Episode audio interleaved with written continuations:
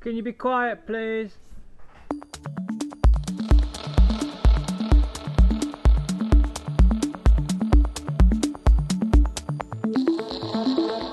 Hello, and welcome to the Circular Economy Playbook, a podcast all about our tricky relationship with stuff and how to fix it. I'm Ali Moore from ReLondon, and I'm joined as ever by Wayne Hubbard, our chief exec. Welcome to first episode in a really long time. We haven't mm. recorded anything since I think February for various reasons. Been a busy time, but we have since the last episode rebranded from the London Waste and Recycling Board to ReLondon, uh, run a very successful circular economy week, and we're back again to talk this time about consumption based emissions and what they are. Yeah. Wayne, do we have a handy little definition? Okay, well, I'll try and do it very quickly. Traditionally, through the COPs, through the uh, the kind of international climate change system, emissions are attributed by territories. Um, so the emissions that you produce within your territory mm. are your emissions. Territorial yep. emissions, they're called, helpfully. Um, consumption emissions is just another way of accounting for the same emissions, but um, those emissions are allocated to the end user. So wherever they're produced is irrelevant. It's who is the end consumer of the stuff or service. They get um, attributed with the life cycle carbon emissions associated with that good or service. So okay. they're the two different approaches. Territorial emissions, you're only responsible for the emissions you create within your territory, and consumption emissions. Now, it should be fairly obvious that there are glaring disparities potentially between the northern hemisphere and the southern hemisphere in relation to territorial emissions. So those who are largely consumers of goods and services who generally live in the northern hemisphere mm. have, to a, to a large extent, off offshored the uh, emissions associated with the things that they that we consume. What like and, clothes and TVs and well, like I mean, that? lots, lots and lots of things. You know, over time, things have been um, produced predominantly in in southern hemisphere countries. And for example, London, um, and in fact, most northern European uh, cities, big cities, uh, the consumption emissions element, uh, if if you account for consumption through a consumption emissions methodology, it's it's sixty percent higher than the emissions associated with um, the energy mm. that you consume within the city. So um, that's why it's important. And yeah. increasingly, the Climate Change Commission, in their sixth carbon budget, have started to recognize that we need to keep an eye on consumption emissions and that, that they should be coming down. Because if everyone, you know, if everyone reduced their emissions at the same rate, um, or at least their territorial emissions were consumed on a 1.5 degrees trajectory, then everything would be more or less taken care of. But there are some problems with that, and we'll we'll we'll hear about those from Joss. But essentially, it's because some products and services are not easily mitigatable. Their emissions are not easily mitigated by a switch to energy efficient efficiency measures or by a switch to renewable energy. So fundamentally, consumption emissions aren't a different lot of emissions from the ones that are currently accounted for in the discussions at things like COP26. It's all that there's only there's a finite amount of emission of um, of emissions, but what consumption based emissions does is just account for them differently and put some responsibility with the consumer rather than the producer. Here's the sum that tells you what your consumption based emissions are. And if if it's using London an example, it's everything that's produced in London minus everything that's exported from London plus everything that's ex- imported into London. So the carbon emissions associated with those things. Okay, and the reason why our consumption based emissions in London are 60% higher than um, those associated with energy is that we produce almost nothing in the city and we export almost nothing, but we import huge amounts of stuff. Yeah, that's right. Over time, London, like many other northern European cities, has kind of deindustrialized. Yeah. So its industrial sector, which used to be huge, is now much smaller, and that uh, production has been off offshored. Exactly. So you referred there to Joss. We are lucky enough to have two extremely preeminent interviewees um, on the podcast. Joss Bleriot, who is from the Ellen MacArthur Foundation and is the executive lead for institutions, governments, and cities there, um, and Kate Raworth, uh, who describes herself as a renegade economist uh, and as I'm sure many of our listeners will know, is the writer of Doughnut Economics. Um, so let's have a listen to what um, both Joss and Kate have got to say about consumption emissions, why they're important, and why circular economy in particular is important in helping us to tackle those.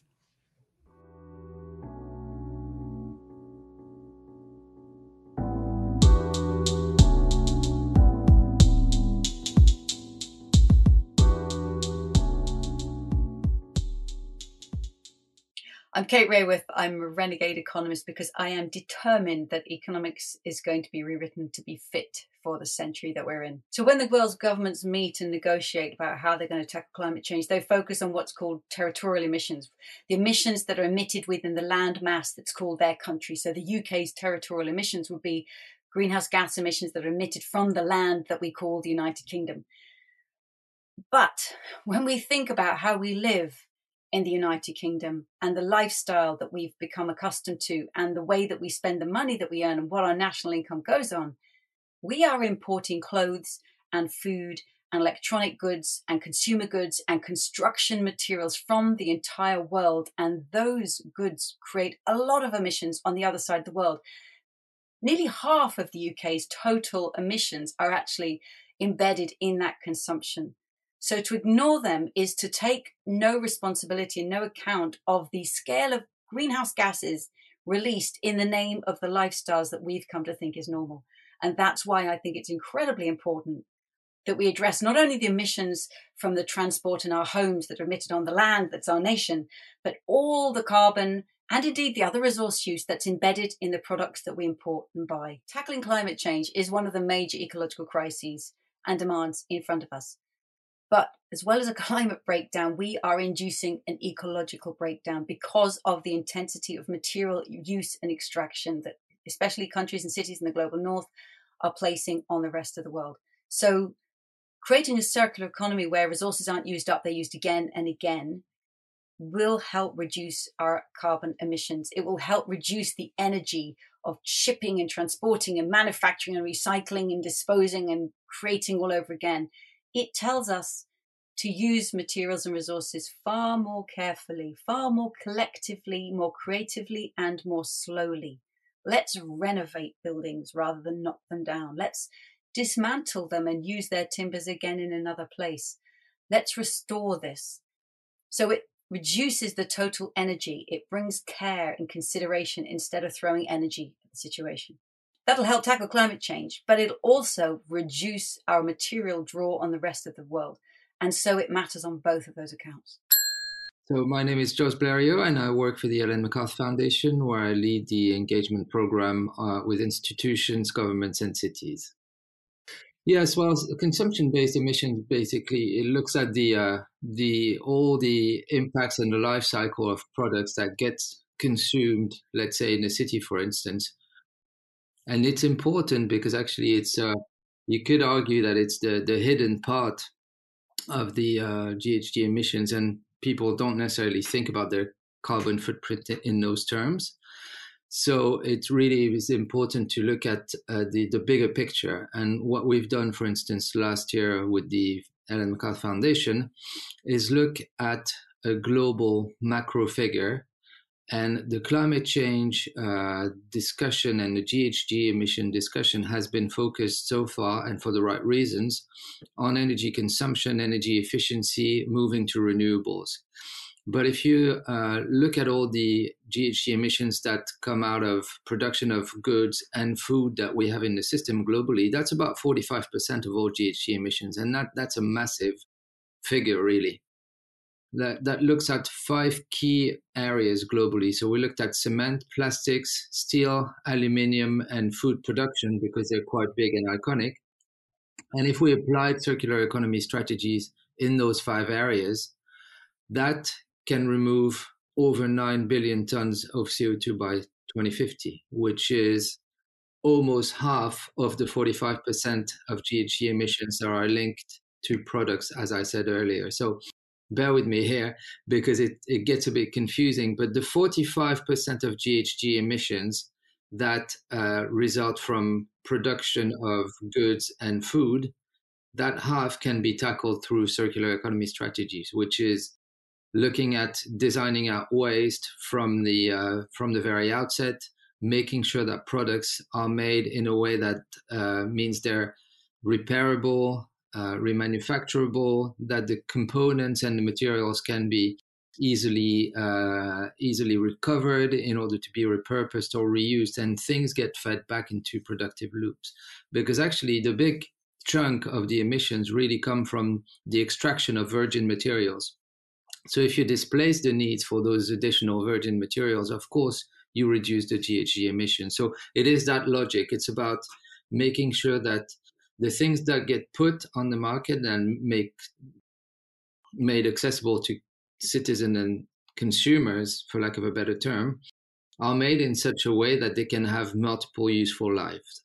And when it comes to uh, food, for instance, the emissions we know from food waste are, are extremely high and extremely important. So, how do we design the collection systems in order to close those nutrient loops and make sure that the organic byproducts that are useful can go back to the soil.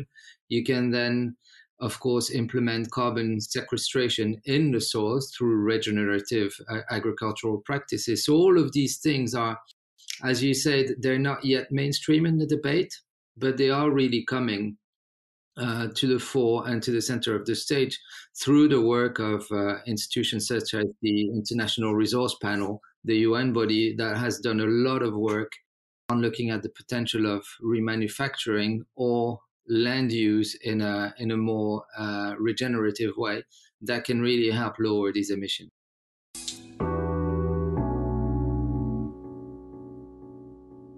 Joss there talked about the 45% figure of emissions arising from um, materials, agriculture, and food. Um, it's, a, it's a huge figure. So, how do we go about tackling that 45% then? Well, I think this is where the circular economy comes in because the, the, there's no particular um, technological change that we can make per se to help us with that 45% right now. So um, the circular economy is, you know, backed up by behavior change is, is how we address that. So we come mm. back to those five circular economy business models that we've talked about really throughout this series of podcasts. Yeah. Um, and, you know, I mean, there are lots of ways, again, just to say, you know, full disclosure, there are lots of ways in which you can analyze the circular economy in terms of, of, of trying to describe it or define it. But, you know, I always find that one way or another, it does come down to these five things, which are, um, which we, we've, we've kind of come up with this way of describing it as, as follows, making the most of stuff, which is about um, using recycled material to make something new or minimizing waste to make the most out of every bit of material. Mm-hmm. And then there's what we call recycled out, which is capturing materials at the end of their first life or second life and using them again for a different but valuable purpose. Yeah. Uh, the third business model is making things well. So, designing things to last as long as possible to ensure that they can be maintained, reused, and repaired. Yeah, makes sense. Yeah. And then the fourth one is uh, renting, not buying, often or sometimes called servitization, yeah. which is leasing and renting products in order that the, the burden of maintenance, repair, and recycling falls on the provider rather than the, the end user. Yeah. Okay, so that's really important shift in, in incentivizing companies to take more care of the products that they make because they still own them yeah. And then exactly. the final uh, business model, the fifth business model is sharing, which is getting the maximum value out of and use out of underutilized products, buildings, and vehicles by providing access to sharing platforms such as Hire, Olio, or Nuw. Yeah, the wonderful Nuw who we work with on a regular basis as well. Who are, what do they do? So Ali? they are um, a clothes sharing app. Uh, and clothes swapping app, and we regularly, with our Love Not Landfill campaign, run um, swaps with them, um, which are very enjoyable. Now, Joss has got some comments, hasn't he, about this yeah. and the current state of uh, of these business models. So maybe if we hear what he has to say, we can then think about that when we come back.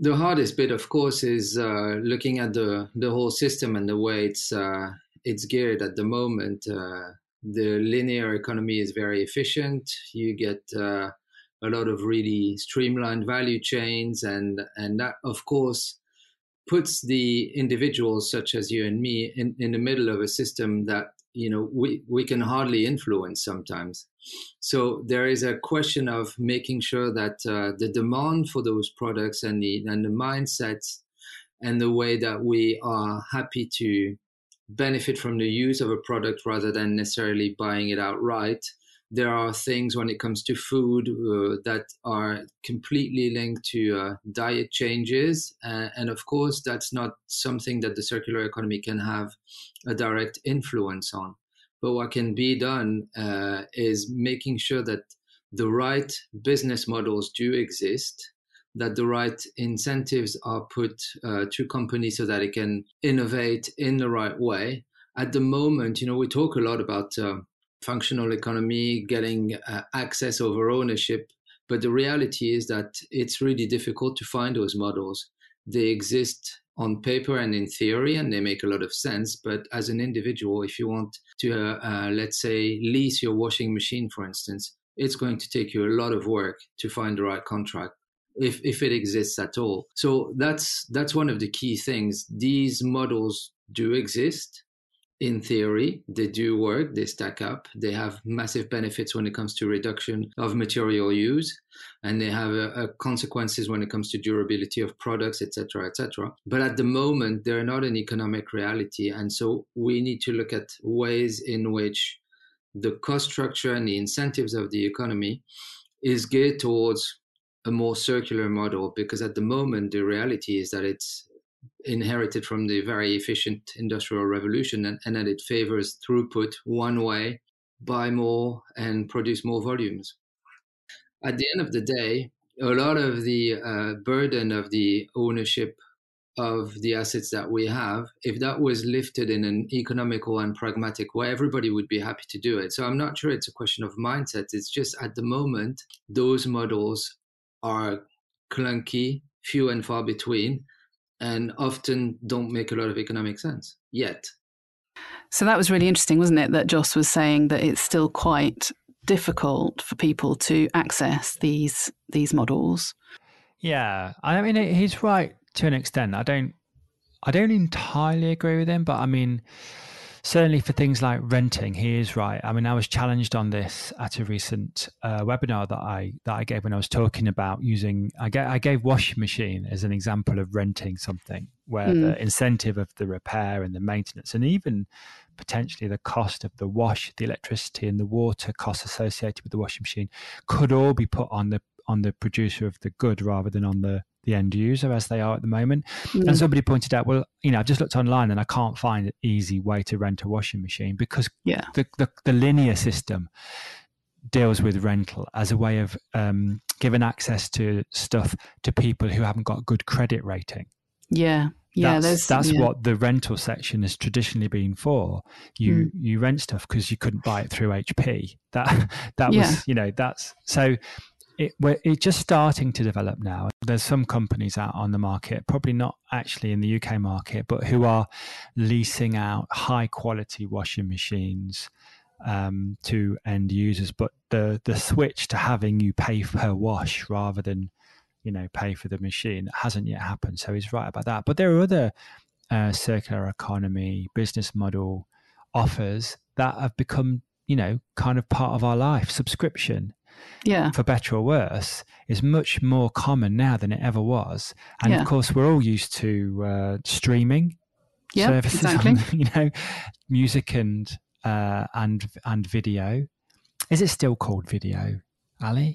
Well, they call it video on demand, don't they? So they do, don't they? yeah, even though it isn't format and technically wise, it's not video, is it? It's not like a strip of black glossy stuff. No, that's right. That the old VHS. Yeah. But I mean, y- you know, I remember when Netflix was um, a service that sent you a DVD in the post. Oh, I do too. I used to love receiving those DVDs, but You know? yeah, I love what I love even more is being able to access anything that's on there at any time now for free. Well, not for free, but obviously for a small monthly fee. indeed. So some of Other those, other providers are providers are available. so some of those business models are, you know, eminently uh, successful in our current linear economy because they're better than the the equivalent linear version that that they've superseded. Yeah.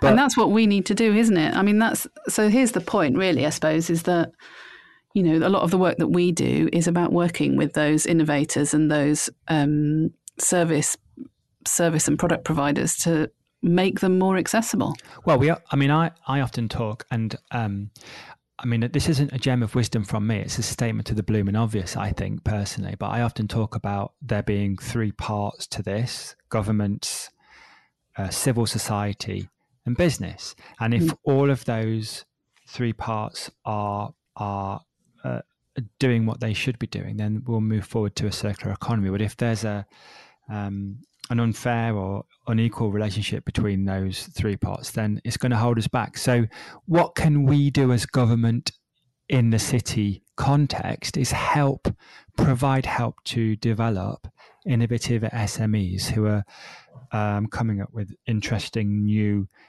business ideas for Mm. circular economy products and services. And in London, you know, we cities might well be where the mass of stuff is consumed, but it's also where the talent is.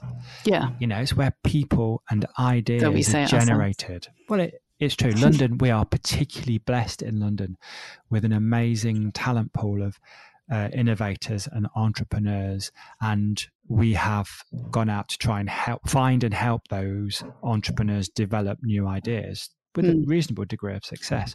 But governments, our government and other governments, really um, at the national level need to think about how that translates into national policy in this era of recovery from COVID. And I think that's really important too. And citizens need to be incentivized or um, have messages to help them uh, change their behavior away from. Um, you know, behaviors that uh, are going to increase global heating to behaviors that are going to mitigate or Yeah. reduce their contribution to global heating. Absolutely. And accessibility is everything in this respect, isn't it? So it's not just about like educating them, but providing the access to those, as you say, creating that ecosystem and, and um, That's a really good example, actually. So, so messaging without the alternative is shaming, isn't Yeah, it?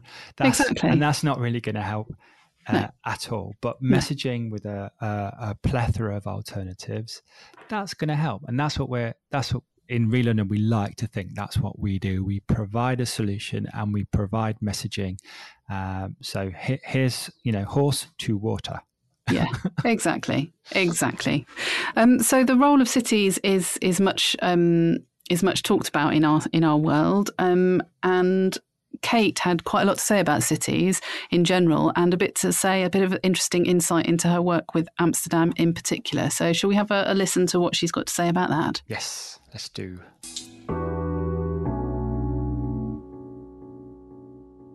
So I think cities are a really interesting scale of change happening. There's a dynamism, there's an innovation, there's a level of ambition and energy that I'm finding at the scale of cities from the mayor and the city council and the residents that is sometimes just not happening at the national level. And cities are realizing that yes, we can cut our city based emissions so we can get cars out of the city centre, we can insulate the homes in our city, we can think about how we power our city. But then you're seeing that cities are the locus, the, the, the focal point of a stream of consumer sales. And so all those consumption based emissions, they are largely being sold through big shops in many cities. And cities, are, some, the most progressive cities are saying, okay, we're doing our local emissions, but now come on, let's step up and recognize that our city is generating a lot of emissions from around the world. So we need to take responsibility for this. And we are downscaling the donut. The donut is an idea of meeting the needs of all people within the means of the living planet. And some cities are saying, you know what, this is a really useful tool for what we want to do here. So invite any any ambitious city to ask itself this question. How can your city be a home to thriving people in an ecologically thriving place while respecting the well-being of all people and the health of the whole planet? And that means we can think about local aspirations, but set them in the context of global responsibility. So the cities I'm working with are facing that question. It's not easy. You know, cities' global ecological footprints are huge, especially those cities of the global north.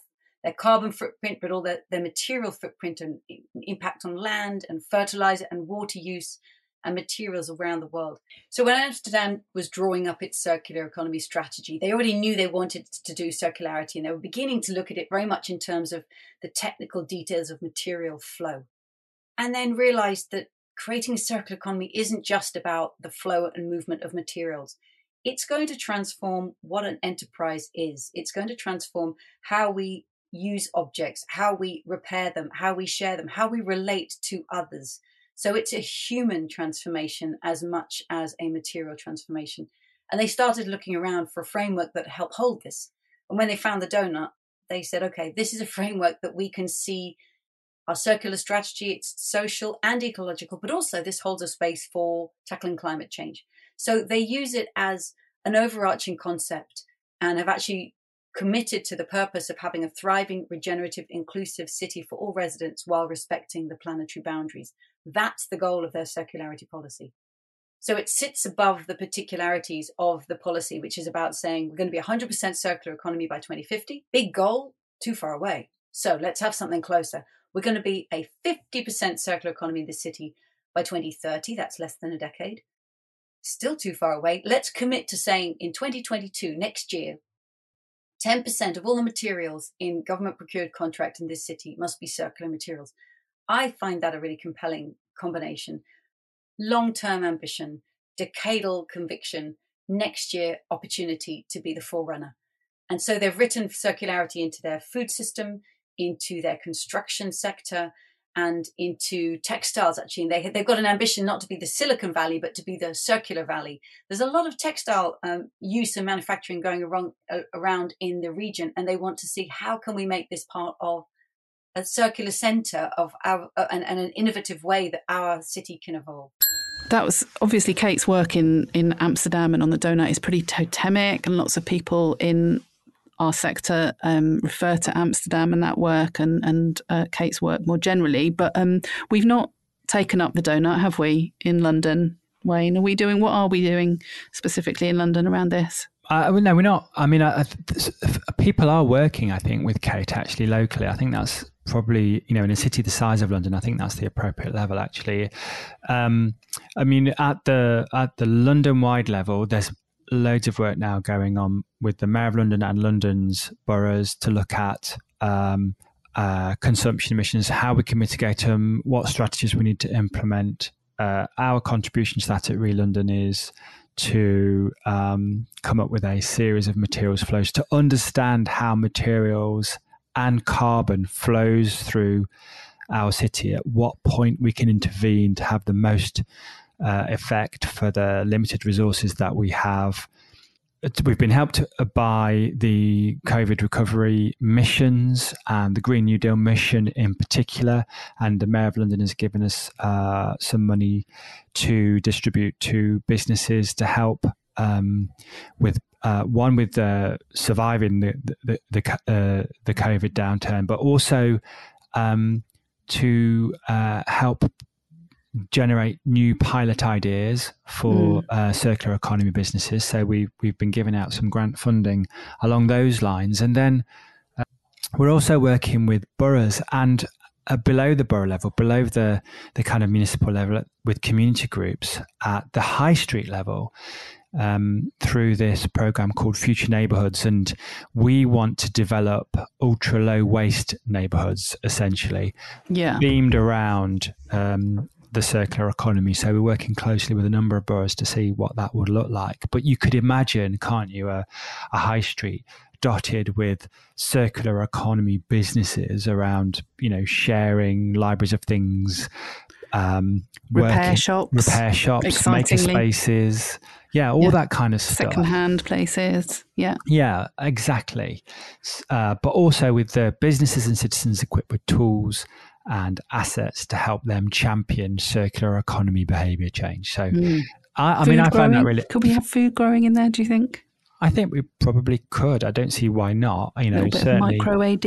Absolutely. Uh, th- I mean, yeah, all of that is is absolutely possible. And if you um, if you adapt that behaviour at a high street level and dot that all around London, you know, the aggregate of that would be significant. I think, yeah. certainly in terms of one, the amount of carbon it saves, and two, the message that gives out and the access to different circular economy businesses to uh, London citizens. And then if you duplicated that around the globe, if other cities took that on and and they are doing, you know, they're all doing mm. their bit, then you know that's how we're going to that's one of the ways in which we're going to help save the planet and what we, yeah. what we say isn't it is saving the the yeah. world one behavior at a time so. exactly exactly i really like the fact that um, for all the horror of the last year and a half and all of the damaging impacts that I feel optimistic about the fact that it started to focus people much more on the local, on the community level, that people are starting to see the value in bringing things closer to home, in shortening supply chains, in being much more engaged with materials and production and and their stuff than they were potentially before. It all felt very kind of alienated and, you know, long supply chains leading all the way around the world. And it feels like we're bringing things closer to home. Yeah, I think as a result right. of all of this. Uh, you know, without being kind of too rose tinted about it, there there are there are definite things about the last the experience of the last you know eighteen months or so that that we should that we should aim to to carry forward. Things like I don't know. Um, the, the the WhatsApp group reuse kind of mm. I've I've got a spare bit of food messages or I don't need these books I'm putting them out the front uh, please help yourself kind of things that's been happening yeah. just sporadically and unilaterally all over the the yeah. country has anyone got a drill or Has anyone got a drill? Yeah, I mean, we've had that with hammers and ladders, and yeah, you know, and uh, again, that's a great example of why uh, sharing libraries of things type organizations on every street corner would just be great. You know, mm. we don't we don't all need these things. We need one of these things per. Yeah. I don't know how many households 100 200 households you know so that I think part of what we're talking about there is what people call a just transition as well. Is talking about green jobs, better jobs, uh, closer communities, um, better equities. Um, but um, Joss touches on that uh, in this next section. So we we moved on to ask both Kate and Joss about um, what their hopes were, particularly this year, given that COP26 is taking place in November in Glasgow, uh, and that UK is obviously the the host country. Um, and Joss touches on that a little bit. Um, when he talks about it. So, should we have a listen to what um, the two of them have got to say about COP and what they what they hope for it?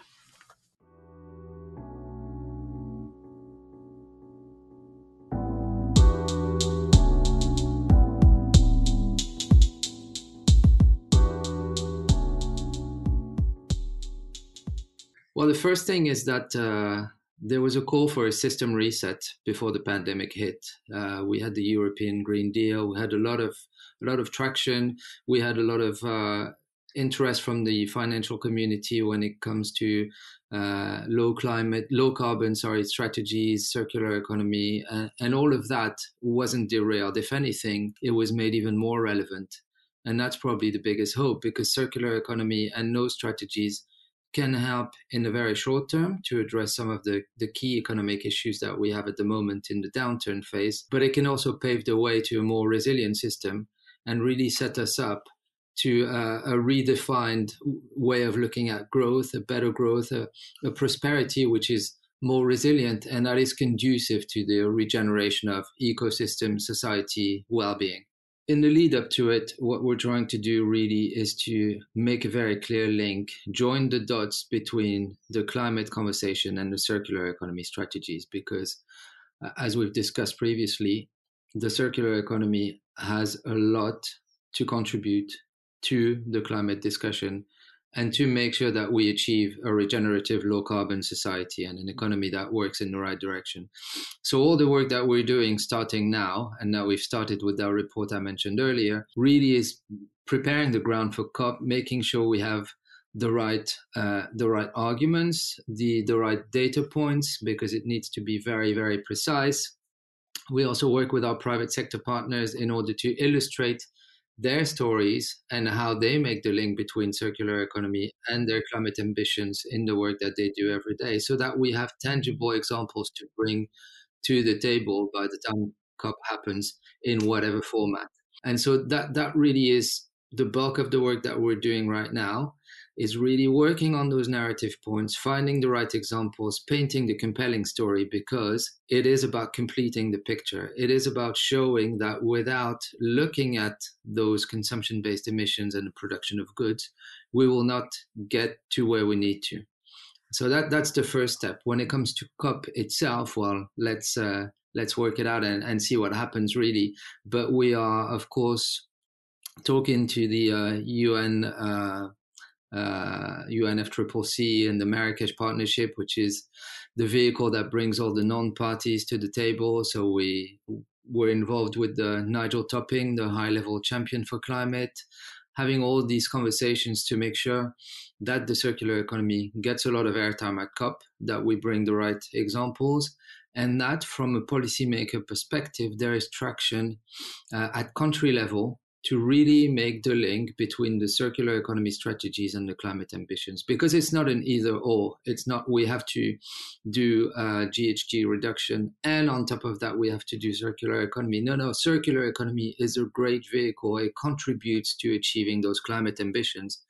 And as soon as uh, countries and governments realize that they do make the link and it's an actually easier journey and also it's one that encompasses innovation, competitiveness, and industrial renewal. So it's kind of trying to really make that uh, win-win logic uh, come to the fore. It's always been an important year. Every year has been a year that governments could have chosen to make it the year that they act and actually start dealing with this crisis on the scale that it demands. I mean, look at what's happened in the past year. In the face of COVID, governments around the world, within days, closed the nation's borders, grounded the aeroplanes, shut the schools, paid the wages of the nation's workers, housed the homeless, found the money to create a vaccine and get the job until it's done. And those very same governments, for decades, in the face not of a human health emergency, but a planetary health emergency, for decades they have delayed in the negotiations, haggled at these annual COPs, denied the science, and continued to fund fossil fuel companies for trillions of dollars a year it is time, and it has long been time, to take this planetary emergency as uh, seriously and on the scale that it already demanded. So, yes, this is an important year. Let's at last make this the year that we actually show up and do it. So that was a, a pretty rousing um, call to arms there from Kate, and, and probably a good point on which to to close with those two fantastic interviews. Um, big thanks again to to Joss Bleriot from the Ellen MacArthur Foundation and to Kate Raworth. But um, yeah, I mean, it feels like we've got a huge job to do. It's never been more urgent, and it feels like the circular economy's definitely got a role to play, not just in tackling some of those climate issues, but in tackling a whole range of things, doesn't it? it what Joss's definition of a linear economy was an economy inherited from the industrial revolution that favors throughput in its one way mm. and produces more volume. You know that is um, you know, if you think about the Industrial Revolution, and you you you kind of think about, I think about Dickens, and I think about um, factories with children, you know, operate. Yeah. I think about basically everything that we associate is is is unjust and unequal and unfair and unsafe. That's you know that was the that rapid disruptive change of the industrial revolution. Now the change from where we are now, which is essentially a system inherited from the industrial revolution to a circular economy, has to be uh, it will be disruptive, but it must be just if we're going to bring people along. You know, it, it must be a just transition. Mm. And uh, I also think the circular economy offers us the opportunity to make it so because by its very nature, it is redistributive. It is about um, providing access to good quality, well designed stuff that maybe lives a second, a third, or a fourth life mm. you know, redistributing excess computers or furniture or food or whatever it is, you know. So there is a redistributive element, there's a repair element, there's a, a, a kind of thrifty element to it, as well as uh, a way to enable us to enjoy a high standard of living. And the word that Kate always uses, thrive. Yeah. And I think that's a really important wor- word. We want to have thriving economies, not economies that are not, uh, you know, sustainable. Mm. Uh, they must be robust. They must be fit for purpose. They must be what Kate wants, which is a 21st century economy. And and again, one of the themes I've said in the last year and a, and a half when I've been doing these webinars is the situation that we find ourselves in is not the norm. It's not normal. It's not usual. It's not normal to not have clothes that you don't pass on of value to you know your children yeah. that's not normal because no you normally would do it's not it's not normal to waste food in the way that we do. It's not normal to eat so much meat actually in the way that we do. All of these things are not normal. They're kind of things that have been foisted on us after the i don't know the second world war. You know mm. it's it's happened in a in a generation or two. So um you know, I am very optimistic that there will be a just transition. There will be it'll it will either do it because we choose to or because it's forced upon us. And I hope that we do it for the right reasons that we choose to. And certainly in London, um, we're working with people like Kate and with people like Joss and the Ellen MacArthur Foundation, the Mayor of London and London's boroughs to try and make that happen. Yeah. Here, here. So, yeah, great. That was um, a good romp through consumption based emissions, circular economy, cities, and COP, um, and why we need a circular economy to make the world a better place. Um, thanks, Wayne.